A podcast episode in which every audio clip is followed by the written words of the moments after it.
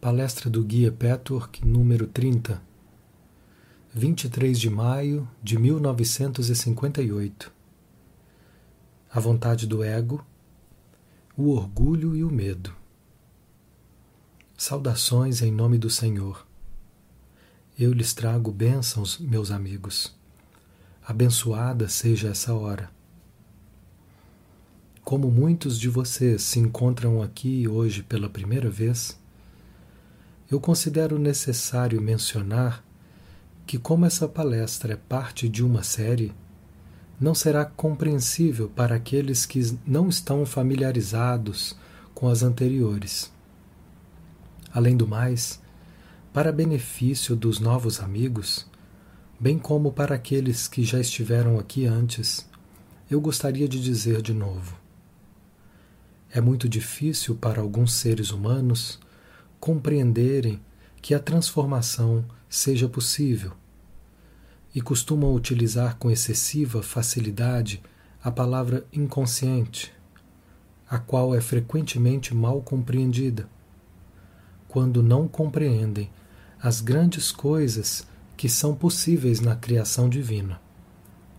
Assim, eu lhes rogo, meus amigos, que se desliguem de tais ideias pré-concebidas de que um espírito não pode manifestar-se através de um ser humano, e que esta manifestação é meramente o inconsciente, ou o superconsciente, ou qualquer nome que vocês escolham dar.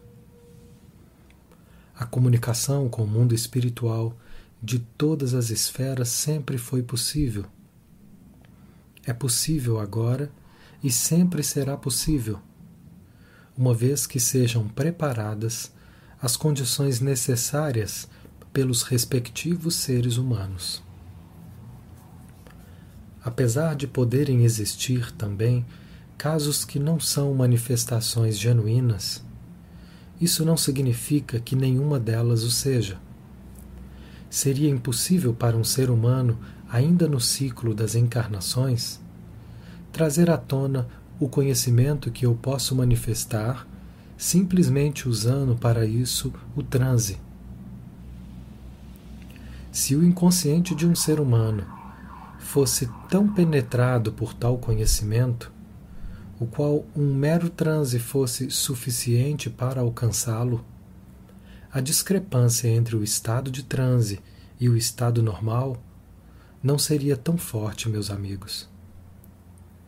Eu poderia dar uma explicação mais ampla para isso. Mas, como tenho falado sobre isso com frequência, não quero gastar mais tempo com esse assunto. Eu simplesmente peço que vocês não pensem que, simplesmente porque a maioria das pessoas nos seus ambientes acredita que isso é superstição ou que isso não pode ser possível, vocês não achem, não achem que eles estão absolutamente certos. Não acreditem que é o inconsciente desse ser humano que lhes fala essa noite. Não é.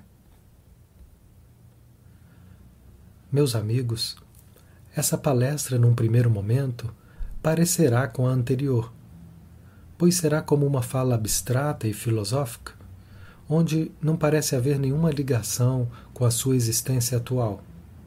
Contudo, este não é o caso. Quando eu continuar, vocês verão que tudo o que lhes estou dizendo, não importa o quão distante possa parecer na sua vida, tem imediata e direta ligação com sua existência.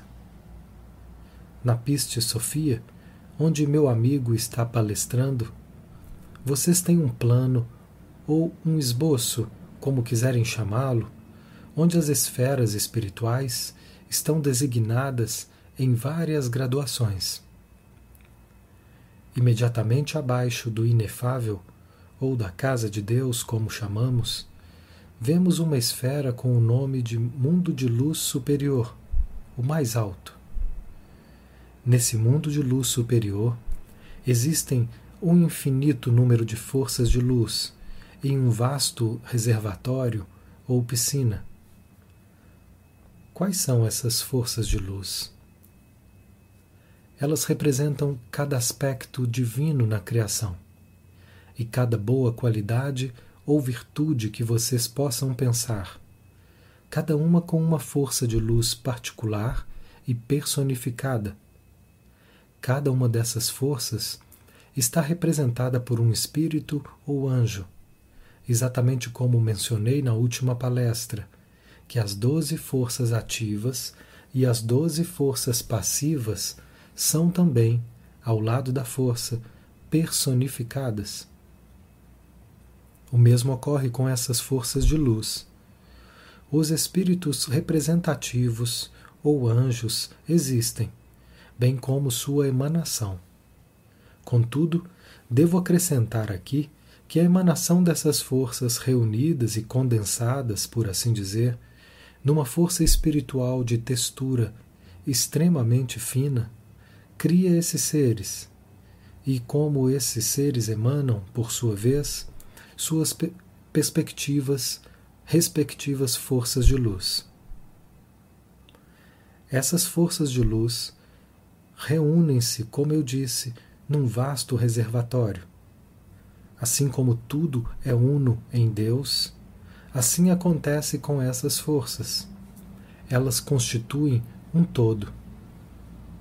Contudo, cada força de luz individual se apresenta como algo especial ou particular, com uma cor diferente, essência, tom e assim por diante.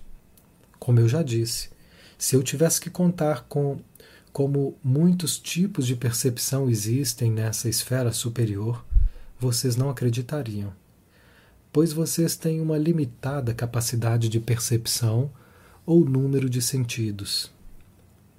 Essas forças individualizadas são reconhecíveis nesse reservatório e, contudo, formam um todo harmonioso. Elas emanam dessa esfera onde estão concentradas, para todas as esferas abaixo daquela mencionada e em força decrescente, é claro.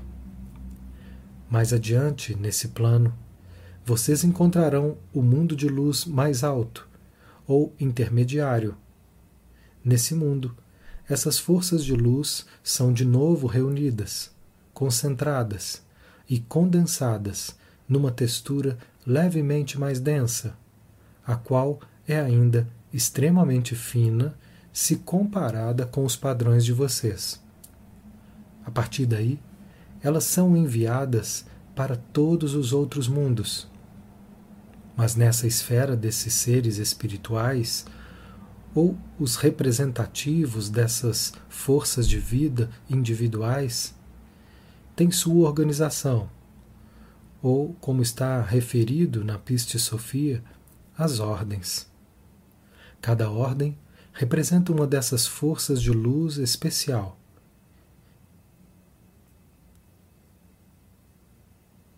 Cada espírito individualizado passa por um completo plano de salvação em diferentes gradações, como um tipo de hierarquia. Essas ordens podem ser designadas como coros.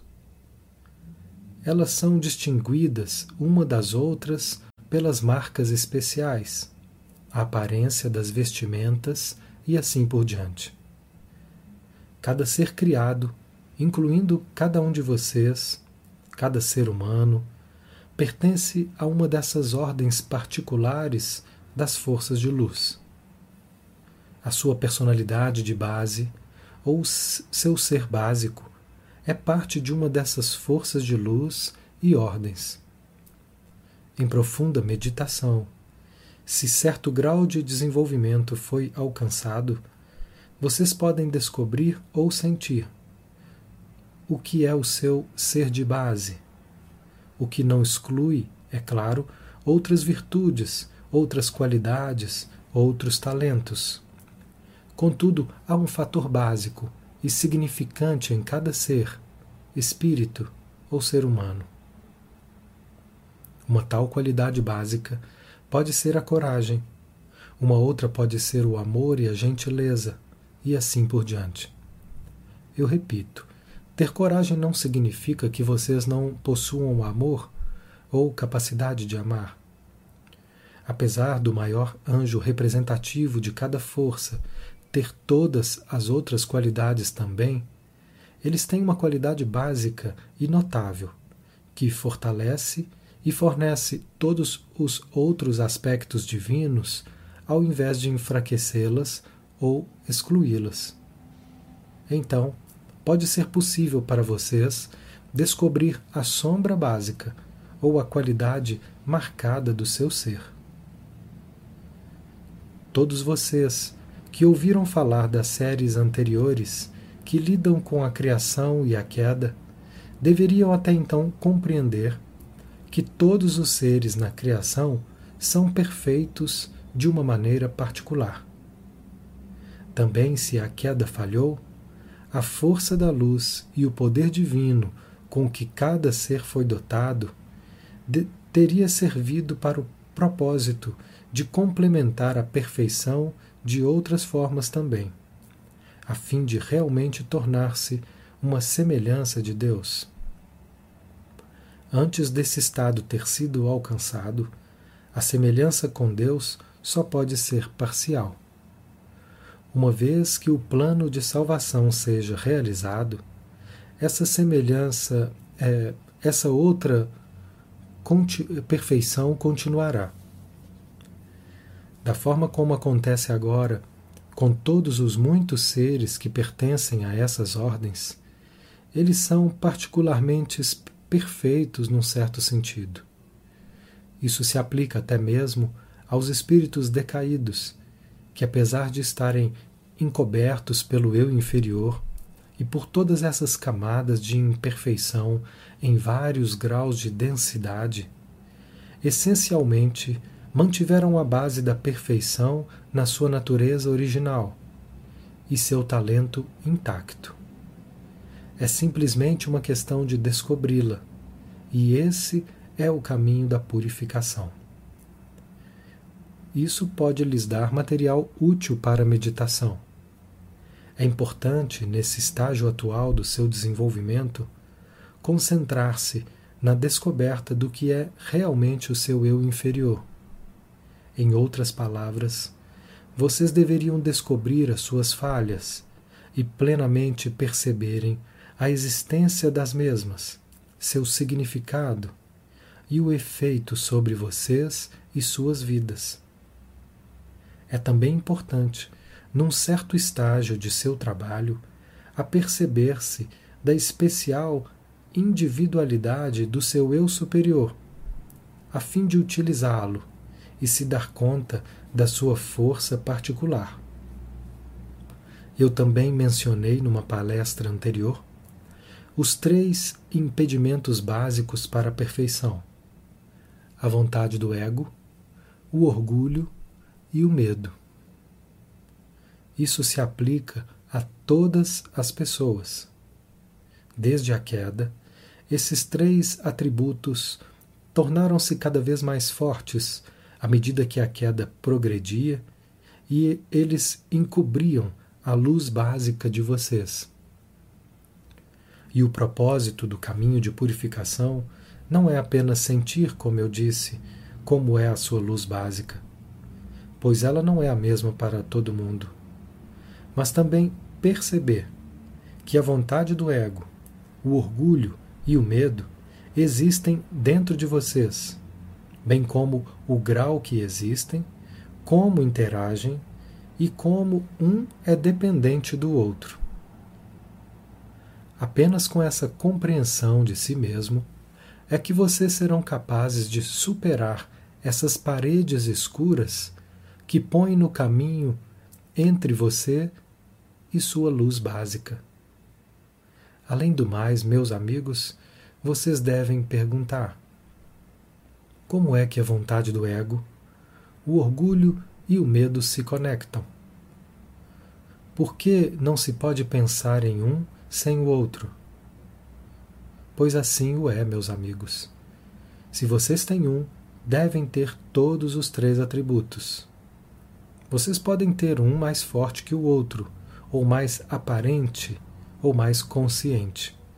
Mas é impossível que vocês possuam apenas dois, vamos dizer, e o terceiro faltar inteiramente. Eu lhes demonstrarei isso com as seguintes palavras, e isso é de grande importância para sua autocompreensão, porque a maioria dos meus amigos aqui está sinceramente buscando trilhar esse caminho de purificação, e isso é certamente uma das coisas essenciais. Não acreditem que haja um ser humano vivo que esteja plenamente livre da vontade do ego, do orgulho e do medo. Minhas palavras se aplicam a todos. A única diferença pode ser que alguns possam ter mais, outros menos. Em primeiro lugar, podemos de novo esclarecer que há uma diferença entre vontade do ego e livre-arbítrio, como falei da última vez. Para assegurar-me que vocês compreendem isso claramente nessa conexão, eu repetirei o que o livre-arbítrio pode ser usado para o bem ou para o mal. O livre-arbítrio é importante. Não se pode dizer que ele serve apenas para bons propósitos, pois, como acabo de dizer, ele pode ser usado para propósitos malignos também. Contudo, é certo que o autodesenvolvimento não pode ser alcançado sem o pleno uso do livre-arbítrio. A vontade de Deus não pode ser obtida sem que vocês usem seu livre-arbítrio para fazê-lo a partir de sua própria escolha e decisão.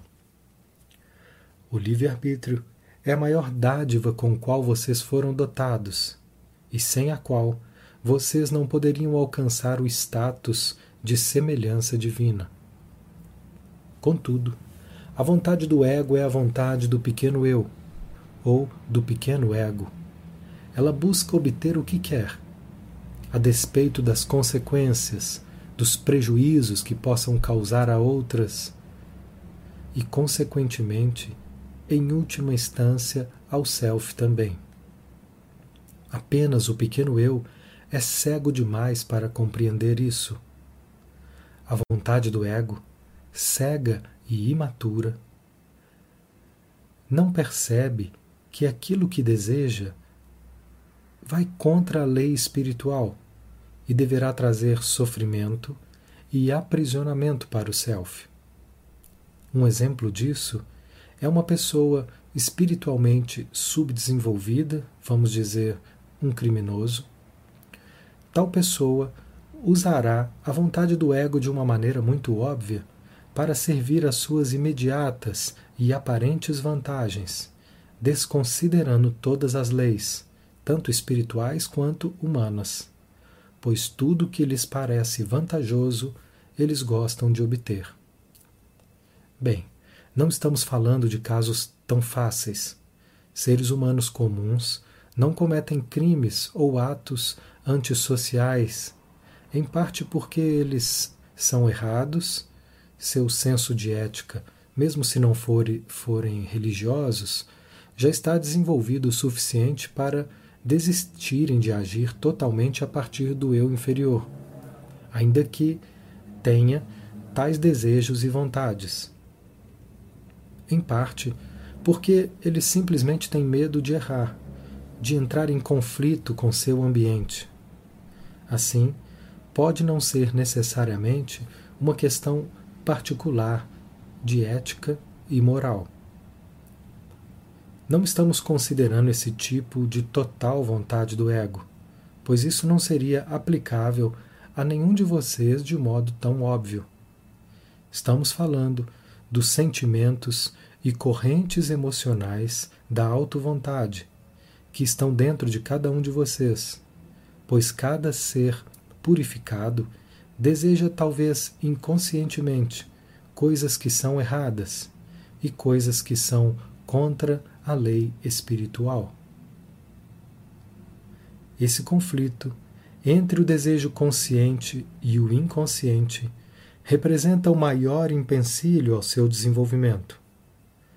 Consequentemente, é de máxima importância que vocês reúnam a coragem, como tenho dito, para testar seus sentimentos, para traduzi-los em palavras claras e concisas.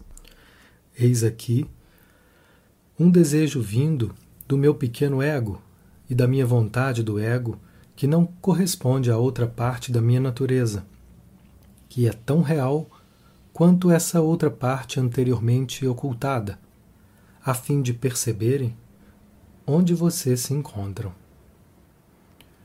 Como é que isso se conecta com o medo? Se a sua vontade do ego forte, e pode ser de grande força se estiver inconsciente, você deve constantemente permanecer no medo. No medo de que os desejos dessa vontade do ego não sejam preenchidos. Assim, o medo se acasala à vontade do ego, pois lá no fundo do seu coração você sabe que todos os desejos da sua vontade do ego jamais poderão ser realizados. Eles são, na sua maioria, desejos impossíveis e irracionais. Talvez isso não seja aplicável a vocês. Desse jeito, Talvez vocês desejam algo que apenas existe dentro de outras pessoas. Mas nesse caso, devido às suas vidas anteriores e dos impedimentos que vocês colocaram dentro de suas almas, o que vocês desejam não pode ser realizado, a menos nesse período que vocês descubram esses impedimentos e como eliminá-los. Assim, a corrente dentro de vocês segue em diferentes direções. A corrente da vontade do ego deseja algo com muita força, que é errado ou impossível ou contraditória a outras correntes dentro de você. Na mesma hora, a sabedoria dentro de você, ou seu ser mais profundo, digamos seu eu superior, sabe muito bem que esses não são desejos realizáveis. Consequentemente, essa sabedoria cria medo, pois a vontade do ego não foi eliminada. É possível que, se vocês meditarem sobre essas palavras, meus amigos, vocês adquiram muitos insights dentro de suas almas, nas suas vidas e na sua atual situação. Novamente, não é suficiente ouvir apenas uma vez essas palavras a fim de buscar compreendê-las. Se vocês meditarem sobre elas e a, as aplicarem em si mesmos, começarão a buscar onde encontram tais desejos dentro de si mesmos e verão como aparece o medo automaticamente a partir dos desejos da vontade do ego. Vocês então darão um passo adiante nos degraus da escada que conduz ao alto. Mas vocês devem ter a coragem de procurar naquela direção, pois apenas lá se encontra a liberação das suas correntes autoimpostas. Vamos agora nos voltar para o orgulho. O que significa o orgulho? significa que você considera seu ego mais importante que o de uma outra pessoa. Não apenas no sentido que se aplica à vontade do ego, que é aquela que deseja certas vantagens de qualquer maneira, mas também no sentido da vaidade. Se você sente que a humilhação de outra pessoa é menos importante que a sua própria, você ainda tem muito orgulho. E quem não se sente assim, meus amigos? Qual de vocês, real e verdadeiramente, é o mesmo tanto nas reações às humilhações das outras pessoas quanto às suas próprias? Ninguém é. Se vocês são humilhados, ficam magoados. Se a outra pessoa é humilhada,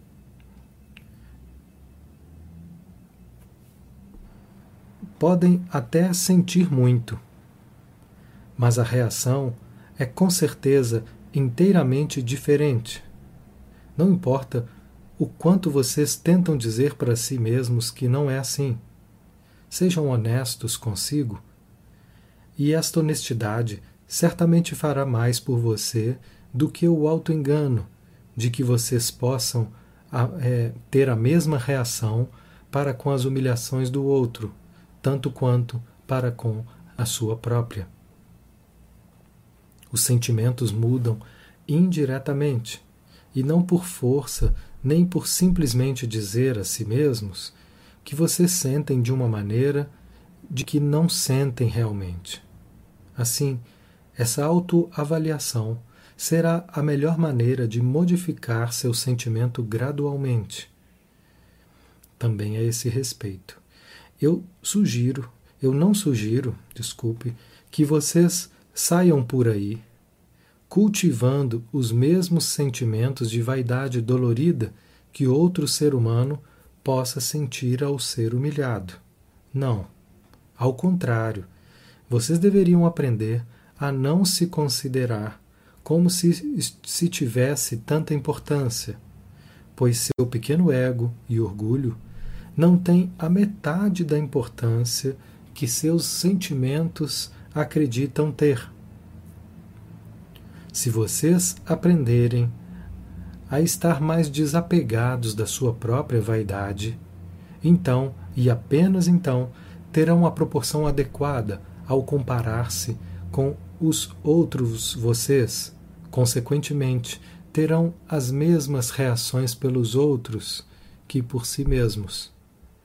É isso que se quer dizer com amar ao próximo como a si mesmo.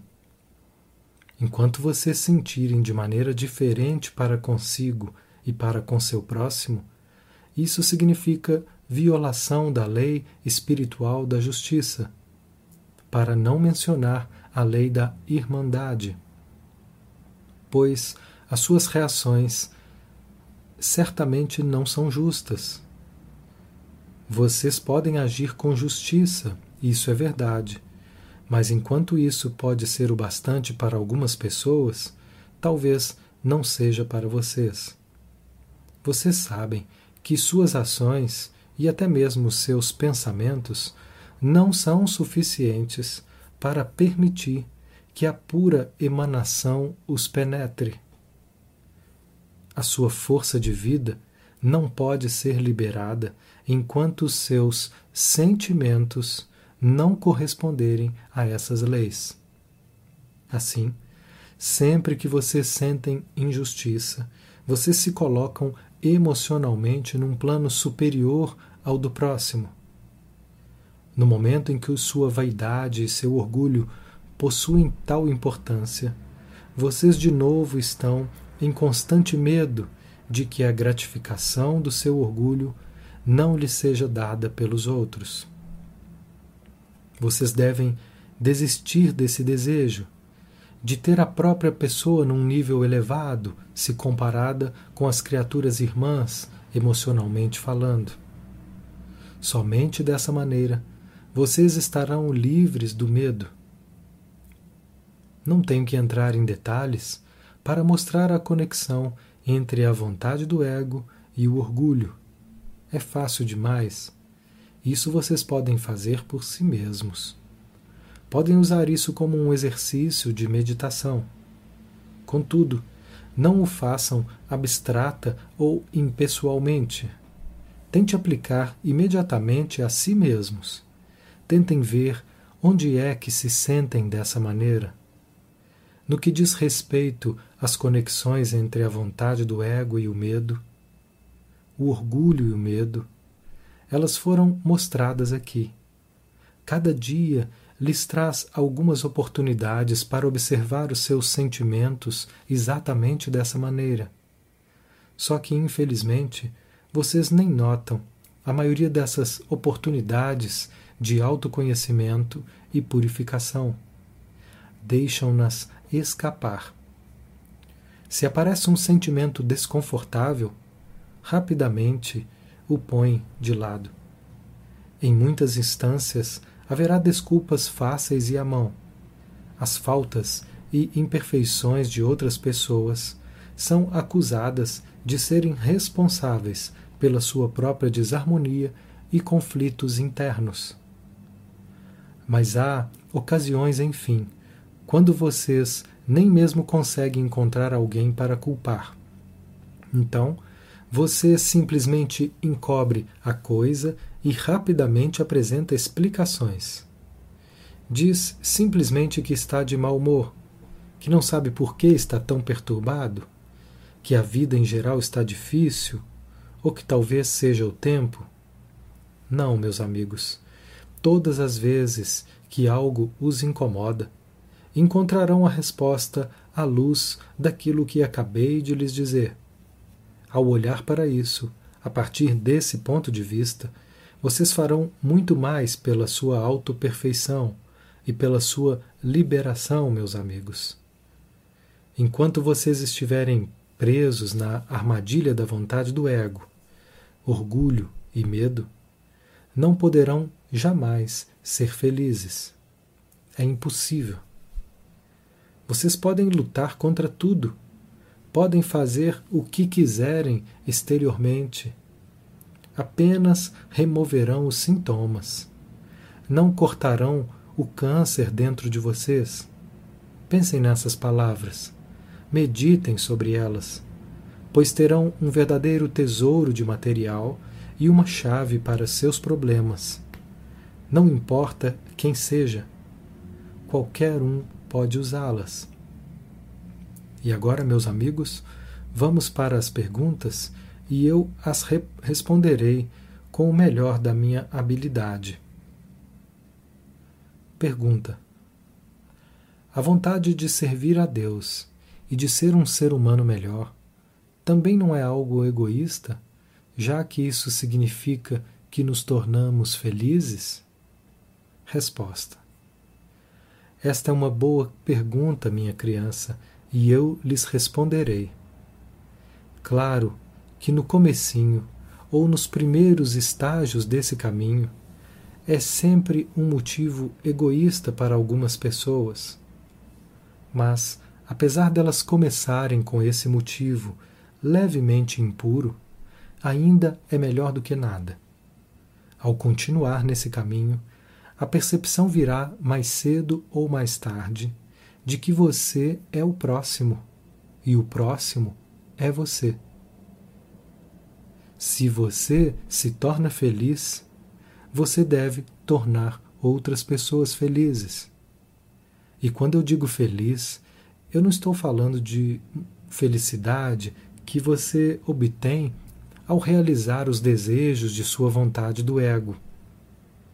Estou falando de uma felicidade maior, que deve ser sua ao ser trilhado esse caminho de purificação. Assim, se você alcançar uma certa altura nesse caminho, a sua própria felicidade não será um fim, nem uma meta, será um meio para se alcançar um fim. Assim, eu os aconselho, mesmo antes dessa percepção e dessa iluminação ser sua, e mesmo antes de você sentir dessa maneira, não apenas a rezar para compreender o que eu estou dizendo aqui, mas também que quando vocês pedirem força e iluminação por tudo necessário, nesse caminho, não meramente o deseje pelo seu próprio bem, mas que você possa tornar-se uma fonte de dar e servir. Em essência, isso significa que o propósito último não é a sua felicidade, mas o serviço que você dá e o que você é para os outros. Isso não significa que você deveria enganar-se. Apenas perceba quão longe suas emoções estão dessa sua prece. Ao perceber a discrepância e ao continuar a orar com essa meta, e ao continuar o trabalho de autoanálise e autohonestidade, um dia você se sentirá uma com cada criatura. Pergunta: Se nossa alma recebe ensinamentos durante o sono, por que não nos lembramos no estado de vigília daquilo que nossas almas aprenderam? Resposta: Existem boas razões para isso. Em primeiro lugar, as razões são as mesmas pelas quais a memória se perde de uma encarnação para outra, ou da existência de mundos espirituais entre encarnações. Se esse conhecimento do mundo espiritual, da existência dos espíritos, dos vastos mundos que existem além da nossa esfera terrestre, e do fato de que, se a reencarnação fosse tão acessível a vocês, não poderiam levar a cabo a meta de suas vidas. Seria fácil demais, pois esse tesouro maior de desenvolvimento acontece através de vitórias sobre o seu eu inferior. Não importa quanto você tenha lido sobre o assunto, nunca será convencido se você não tiver obtido a iluminação divina. Essa iluminação divina é algo que tem que se trabalhar para obter. Tem que pagar o preço para merecê-la, pois esta é a dádiva maior. Se esse conhecimento é posto no seu colo, seja por reter a memória das experiências anteriores ou por qualquer outro meio, não haveria nenhuma luta e, consequentemente, nenhum desenvolvimento. Isso pode também ser um impedimento para conhecer certos fatores das suas vidas anteriores. Enquanto você não estiver maduro para elas, e isso só pode ocorrer através do desenvolvimento, pode ser prejudicial para você saber de certas coisas. Durante o sono, quando o seu espírito será no mundo espiritual, frequentemente você tem insights das suas encarnações passadas, do objetivo para essa vida atual, bem como o que você deverá alcançar. Pode haver conhecimentos dolorosos conectados com isso, e vocês podem não usá-los construtivamente nesse momento pode deprimi-los, retardar o curso do seu desenvolvimento. Deus lhe deu a oportunidade de começar do nada, sem nenhum ônus. De acordo com seus méritos, nessa esfera terrestre, vocês receberão instruções, guianças e conselhos do mundo espiritual quando estiverem adormecidos e seu espírito estiver livre esse conhecimento permanece no seu inconsciente e pode afetá-los indiretamente quando vocês despertam. Apesar de vocês não saberem por que reagem de uma determinada maneira, por que tomam decisões certas e assim por diante.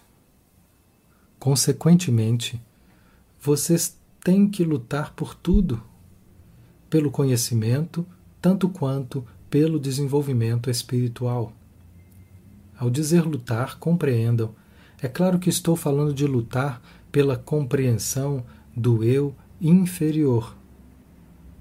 Também, durante as horas de sono, se alguém já é desenvolvido em certo grau, ele ou ela pode desempenhar tarefa com outros espíritos, seja com aqueles que estão fora do corpo ou com outros seres humanos que estão dormindo também. Essa instrução e exercício ajudarão outros e, consequentemente, o plano completo de salvação. Mas não deve haver um claro conhecimento, a menos que haja um, uma exceção. Isso pode acontecer também. Pergunta: De que forma os espíritos que ainda estão subdesenvolvidos veem os espíritos superiores? Resposta: Quando os espíritos não desenvolvidos entram em contato com os espíritos superiores, eles não o veem como anjos ou criaturas de luz. Isso seria fácil demais. Novamente, a mesma lei é verdadeira nesse caso. Se os espíritos superiores entram em esferas inferiores, o que eles fazem em certos intervalos regulares e de acordo com o plano, eles mudam os fluidos e a luz não se mostra. Seria fácil demais aceitar as palavras de Deus porque um anjo óbvio lhes falou. Quantos de vocês, por exemplo, dizem: se eu pudesse ver Deus, ou se pudesse ver um anjo, eu acreditaria. Mas vocês não escutam essas palavras. É o mesmo com esses espíritos. Não há diferença alguma. Eles têm que aprender, assim como vocês têm que aprender a distinguir o certo e o errado, entre a verdade e a não verdade, por seus próprios méritos, e não porque a pessoa parece ser uma autoridade e, consequentemente, é fácil de acreditar. Quantos seres humanos aceitam algo falado por uma respeitada autoridade e, contudo, se as mesmas palavras são ditas por alguém que aparentemente não vale a pena nem olhar, eles rejeitariam as mesmas palavras. Isso não significa desenvolvimento. Desenvolvimento significa também independência, selecionar a verdade da mentira. Consequentemente, os espíritos das esferas inferiores não veem os anjos como eles realmente são. Eles, ou os espíritos superiores, aparecem para eles simplesmente como um do mesmo tipo deles.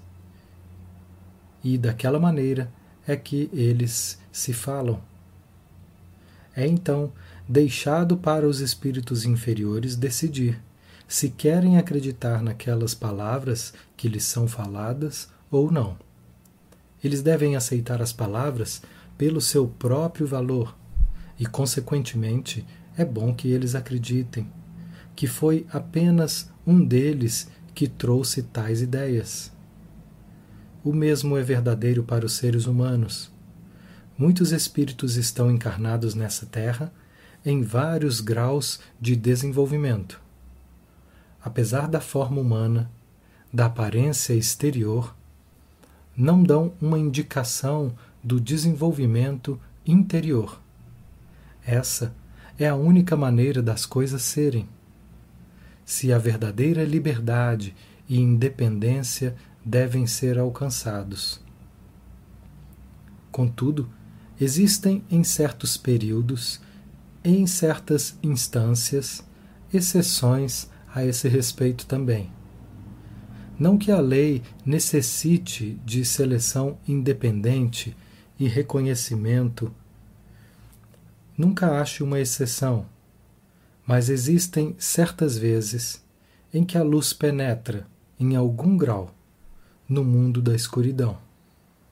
Então os anjos de Deus se mostram. Existem boas razões para isso também.